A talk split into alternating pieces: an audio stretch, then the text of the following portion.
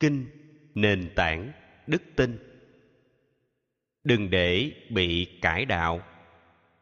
Tôi nghe như vậy, có một hôm nọ, phật và tăng đoàn từng bước thảnh thơi đến thị trấn tên kesaputa của kalama, nước kosala.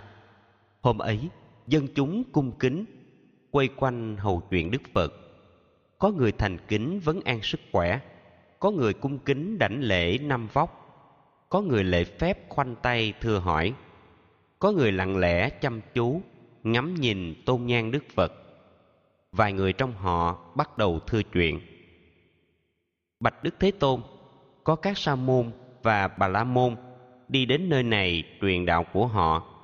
Vị nào cũng dụ tất cả chúng con cải đạo theo họ. Đồng thời nhiều vị buông lời chê bai, phê phán, kinh miệt các lời giảng dạy của các vị khác.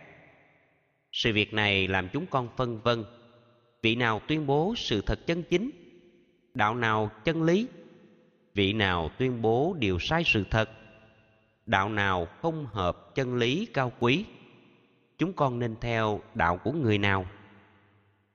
Đức phật dạy rằng, này các thiện tính, các vị phân vân nghi ngờ là phải và rất tất yếu trong trường hợp này, các vị không nên vội tin, bác bỏ quan điểm đạo nào.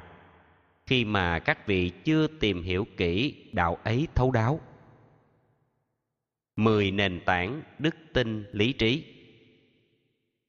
Này các thiện tính người kalama, nhân đây như lai sẽ giảng giải về mười nền tảng của đức tin lý trí. Một là, chớ vội tin một điều gì chỉ vì điều đó là do truyền thuyết. Hai là, chớ vội tin một điều gì, chỉ vì điều đó thuộc về truyền thống. Ba là, chớ vội tin một điều gì, chỉ vì điều đó được nhiều người nhắc hay tuyên truyền nhiều. Bốn là, chớ vội tin một điều gì, chỉ vì điều đó được ghi lại trong kinh điển sách vở. Năm là, chớ vội tin một điều gì chỉ vì điều đó là các lý luận siêu hình hấp dẫn. Sáu là, chớ vội tin một điều gì. Chỉ vì điều đó, hợp với lập trường do mình chủ trương. Bảy là, chớ vội tin một điều gì. Chỉ vì điều đó được căn cứ trên dữ liệu đơn thuần. Tám là, chớ vội tin một điều gì. Chỉ vì điều ấy rất phù hợp với định kiến của mình chính là, chớ vội tin một điều gì, chỉ vì điều ấy được nhiều sức mạnh, quyền uy ủng hộ. Mười là, chớ vội tin một điều gì, chỉ vì điều ấy được nhà truyền giáo, đạo sư tuyên bố. Thước đo lý trí.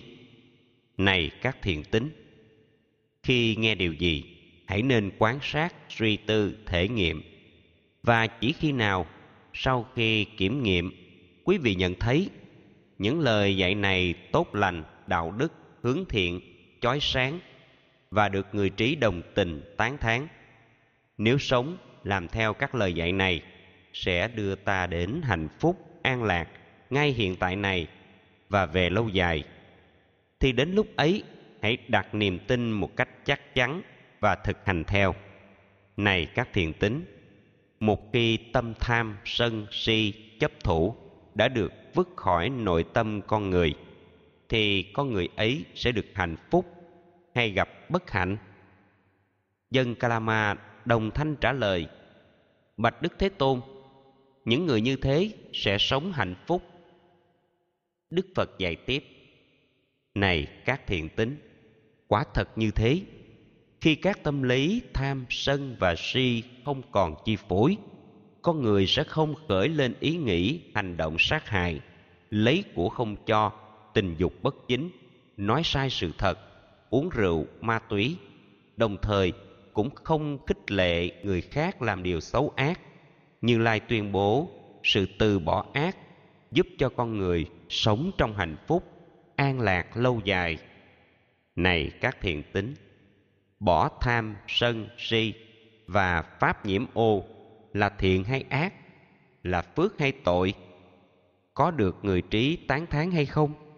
Bạch đức thế tôn, theo chúng con hiểu, bỏ tham, sân, si và pháp nhiễm ô là khuynh hướng thiện, là việc làm phước, bậc trí sẽ khen. Người nào làm được sẽ tăng hạnh phúc, an lạc lâu dài.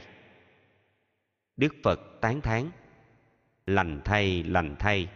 Dân kalama ghi nhớ lời ta. Mười điều nêu trên là nền tảng của niềm tin lý trí.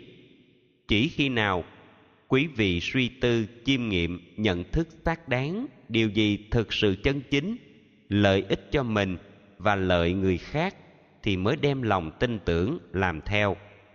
Đó là tiêu chuẩn của đức tin chánh, nên học hỏi theo khi nghe đức phật giảng dạy, phân tích về đức tin đúng, dân kalama vô cùng thán phục, cung kính đảnh lễ, phát nguyện trở thành phật tử tại gia, siêng năng phụng sự phật pháp và tăng, giữ năm đạo đức, sống đời hạnh phúc.